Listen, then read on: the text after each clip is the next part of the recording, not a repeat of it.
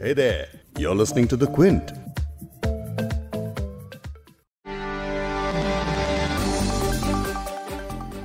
इस साल की सबसे बड़ी खुशखबरी है देश के लिए कोरोना वैक्सीन और इस वैक्सीन को देने की प्रक्रिया जो कि 16 जनवरी से शुरू होने वाली है। भारत कोविड 19 के खिलाफ सबसे बड़ा इम्यूनाइजेशन प्रोग्राम शुरू करने के लिए तैयार है।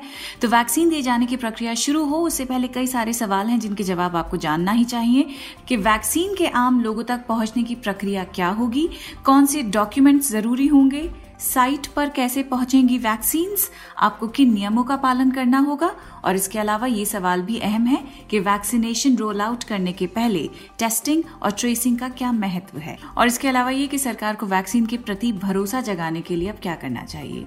कुल मिला के यही सारी बातें आज पॉडकास्ट में आपको बताएँगे। क्विंट, हिंदी पर आप सुन रहे हैं बिग स्टोरी हिंदी मैं हूँ फबेहा सैयद। तो वैक्सीनेशन की प्रक्रिया शुरू होने वाली है। इस पॉडकास्ट में हम आपकी वैक्सीनेशन की इस प्रक्रिया से जुड़ी शंकाओं को दूर करने की कोशिश करेंगे और जिन सवालों का पहले हमने ज़िक्र किया, उनके भी जवाब तलाशने की कोशिश करेंगे। इस पॉडकास्ट में हम साइंटिस्ट डॉक्टर वीरेंद्र सिंह चौहान से बात करेंगे। साथ ही हम बात करेंगे जेवीआर प्रसाद राव से, जो कि भारत सरकार में स्वास्थ्य सचिव रह चुके हैं, जो सिस्टम को अंदर से अच्छी तरह समझते हैं। लेकिन सबसे पहले आपको भारत में वैक्सीनेशन से जुड़े नेटवर्क के बारे में समझाते हैं।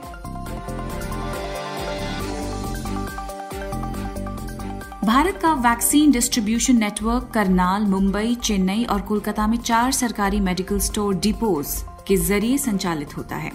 ये सरकारी डिपो वैक्सीन मैन्युफैक्चरर से वैक्सीन खरीदता है। मिंट की रिपोर्ट के मुताबिक, तिरपन स्टेट वैक्सीन स्टोर जीएमएसडी से या सीधे मैन्युफैक्चरर से वैक्सीन प्राप्त करते हैं। स्टेट वैक्सीन स्टोर, फिर इंसुलेटेड वैन के ज़रिए क्षेत्रीय जिला और उप जिला स्तर के कोल्ड चेन प्वाइंट तक वैक्सीन का वितरण करते हैं। बिज़नेस स्टैंडर्ड की रिपोर्ट के मुताबिक देश भर में वैक्सीनेशन के लिए उनतीस हज़ार cold chain points 240 walk in coolers सत्तर वॉक इन फ्रीजर्स पैतालीस हज़ार आइस लाइंड रेफ्रिजरेटर्स इकतालीस हज़ार डीप फ्रीजर्स और तीन सौ सोलह रेफ्रिजरेटर्स की ज़रूरत होगी। ये स्वास्थ्य मंत्रालय का अनुमान है।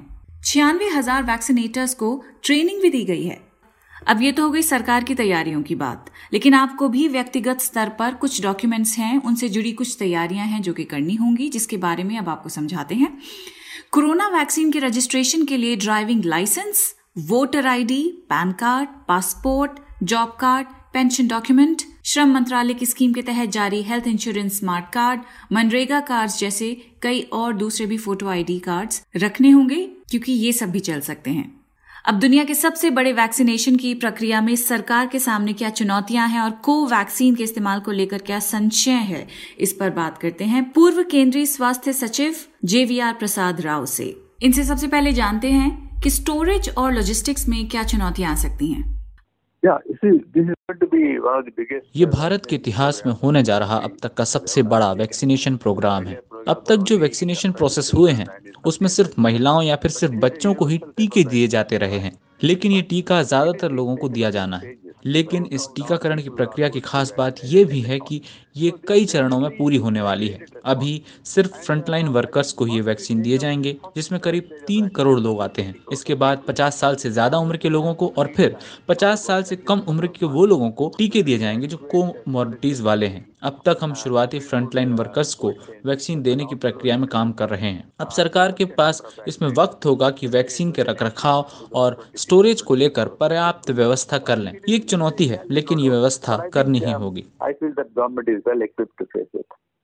अब दूसरा सवाल है कि सरकार ने कोवैक्सीन के करीब 55 लाख शॉट्स ऑर्डर किए हैं जो करीब 30 लाख लोगों को दिए जाएँगे लेकिन अभी तक इसके एफिकेसी रेट और साइड इफेक्ट्स को लेकर पुख्ता जानकारी नहीं है तो आपको क्या लगता है कि एक तरह से मेडिकल रिस्क के तहत किया जा रहा है?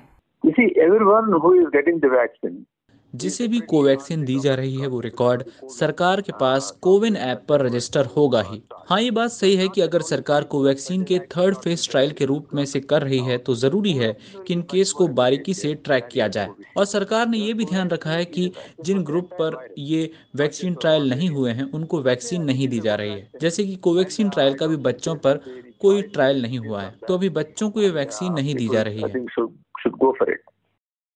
अब सरकार की टेस्टिंग और ट्रेसिंग रणनीति के बारे में बात करते हैं कि किस तरह का काम सरकार को इसके ऊपर करना चाहिए। मतलब अपनी तैयारी को और किस तरह से स्ट्रैटेजी के लेवल पर पुख्ता करना चाहिए। टेस्टिंग और ट्रेसिंग पहले से ही चल रही है और ये चलते भी रहना चाहिए। अभी जिस रफ्तार से टेस्टिंग और ट्रेसिंग हो रही है वैक्सीनेशन के दौरान भी ये जारी रहना चाहिए। तभी हमें ऑप्टिमम रिजल्ट्स मिलेंगे। अब समझते हैं वैक्सीनेशन की प्रक्रिया। वैक्सीन शेड्यूल को पूरा करने के लिए वैक्सीन की दो डोजेज 28 दिनों के अंतराल पर लेनी होगी। कोविड 19 वैक्सीन का दूसरा डोज लेने के दो सप्ताह के बाद आमतौर पर एंटीबॉडी का एक सुरक्षात्मक लेवल शरीर में तैयार हो जाता है। ध्यान रखिए कोविड 19 वैक्सीनेशन के लिए कोविन ऐप पर रजिस्ट्रेशन अनिवार्य है। ऑनलाइन रजिस्ट्रेशन के बाद मोबाइल नंबर पर एसएमएस भेजकर वैक्सीनेशन की तारीख, जगह और समय के बारे में सूचित किया जाएगा। वैक्सीन की पूरी डोज लेने के बाद क्यू आर कोड आधारित सर्टिफिकेट भी मोबाइल नंबर पर भेज दिया जाएगा। रजिस्ट्रेशन और सेशन साइट पर वेरिफिकेशन के लिए फ़ोटो आईडी अनिवार्य है ताकि सुनिश्चित किया जा सके कि सही लाभार्थी को वैक्सीन दी जा रही है। कोविड 19 वैक्सीन लेने के बाद कम से कम आधे घंटे तक वैक्सीनेशन सेंटर पर आराम करना होगा। अगर किसी तरह की बेचैनी महसूस हो तो नजदीकी हेल्थ अथॉरिटी एएनएम आशाकर्मी को सूचना दें। मास्क, हैंड हाइजीन और फ़िज़िकल डिस्टेंसिंग का पालन जारी रखें।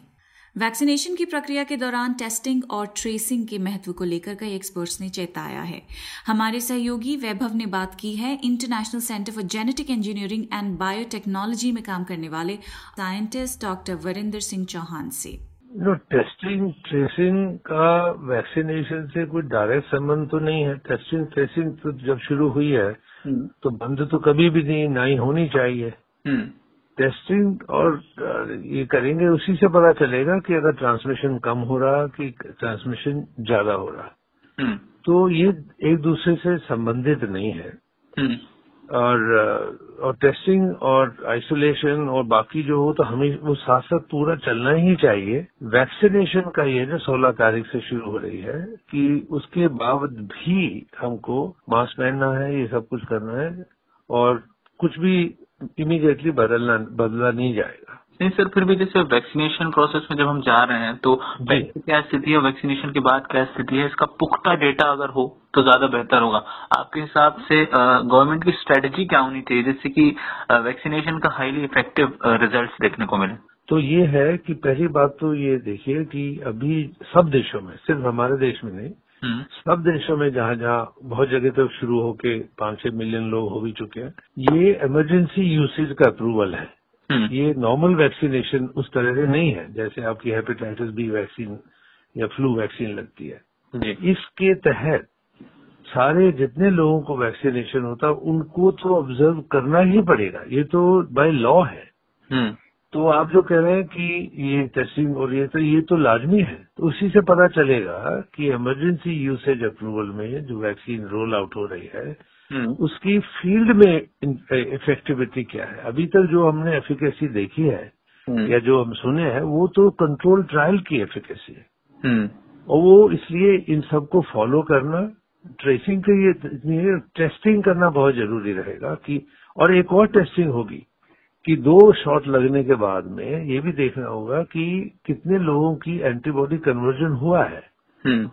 और ये अगर पूरी पॉपुलेशन पे ना करें एक सबसेट पे करना पड़ेगा ये देखने के लिए कि बाहर जब बड़ी पॉपुलेशन को हम वैक्सीनेट कर रहे हैं तो कितने लोगों का सीरो कन्वर्ज इसको एंटीबॉडी प्रोडक्शन बोलते हैं हम्म। और कितने लोग प्रोटेक्टिव होंगे ये तो ये तो लाजमी है तो देखा ही जाएगा अभी इमरजेंसी यूसेज है ये सर एक जो आम आदमी वैक्सीनेशन प्रोसेस में रजिस्टर कर रहा है जिसको आ, आगे आने वाले दिनों में वैक्सीन लगेगी उसके लिए आप क्या सलाह देना चाहेंगे कि वो खुद को कैसे ऑब्ज़र्व करे और कैसे साइड इफेक्ट्स को पहचान पाए? मतलब उसको क्या किन बातों का ध्यान रखना चाहिए? देखो जो वैक्सीन के इंड्यूस साइड इफ़ेक्ट है हम्म।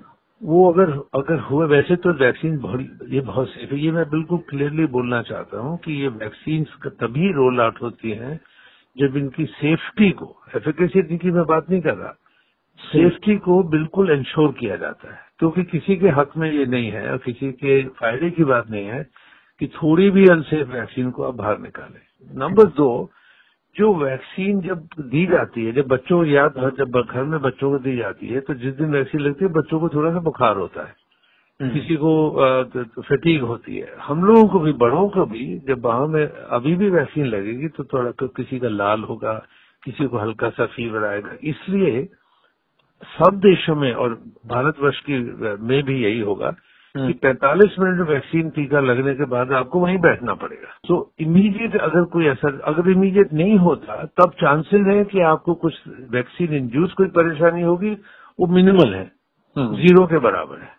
हाँ। मगर फिर भी अगर आपको जैसे छह दिन के बाद या पाँच दिन के बाद में बुखार बुखार बढ़ गया बुखार नहीं उतर रहा तो आपको एकदम से रिपोर्ट करना पड़ेगा और जो जो सॉफ्टवेयर बना है कोविन जिसको हर वैक्सीन वाले का ना ही मेरे सोचता हूँ ये बिल्कुल उनकी रिस्पॉन्सिबिलिटी है हम्म। कि जैसे ही अगर उनको लगे कि वैसे तो बीमार आप और और बातों से भी होने सकते हैं। हम्म। मगर चूँकि अभी सबको ऑब्ज़र्व करना है तो बहुत ज़रूरी है कि एकदम से कोविन पे या जहाँ वैक्सीन लगी है वहाँ जाके रिपोर्ट करें। जी। मेरे ख्याल से अगर पहले 30-35 मिनट में 40 मिनट में आपको ज़ोर का रिएक्शन नहीं हुआ इसका मतलब ने आपने वैक्सीन को इनिशियली टॉलरेट कर दिया है। फाइनली थर्ड पॉइंट ये होगा कुछ एक या दो परसेंट लोगों को थोड़ा सा औरों से ज़्यादा हो सकता बुखार बढ़ जाए। हम्म। मगर आपका बुखार अगर 103, 104 है तो आपको एकदम से रिपोर्ट करना होगा। छोटा मोटा बुखार तो होगा फिटीक होगी एक आधे दिन के लिए। तो जैसा आपने सुना कि वैक्सीनेशन की प्रक्रिया में सरकार का काम सिर्फ़ वैक्सीन देना नहीं है। वैक्सीन देने के बाद उसके असर को मॉनिटर करना भी है। टेस्टिंग और ट्रेसिंग के ज़रिए बड़े स्तर पर वैक्सीनेशन के एफिकेसी रेट को चेक करते रहना होगा, तभी सही मायने में वैक्सीनेशन के फ़ायदे उभर कर सामने आ सकेंगे। आप भी वैक्सीन लगने की अपनी बारी का इंतज़ार कीजिए। कोरोना वायरस वैक्सीन और वैक्सीनेशन की प्रक्रिया से जुड़े सारे अपडेट्स आपके लिए क्विंट हिंदी और फिट हिंदी पर मौजूद हैं। आप ये वेबसाइट्स फॉलो करते रहिए। इस पॉडकास्ट के एडिटर हैं संतोष कुमार और इसे प्रोड्यूस किया है फबीहा सैयद ने। अगर आपको बिग स्टोरी हिंदी सुनना पसंद है तो क्विंट हिंदी की वेबसाइट पर लॉग ऑन कीजिए और हमारे पॉडकास्ट सेक्शन का मज़ा लीजिए।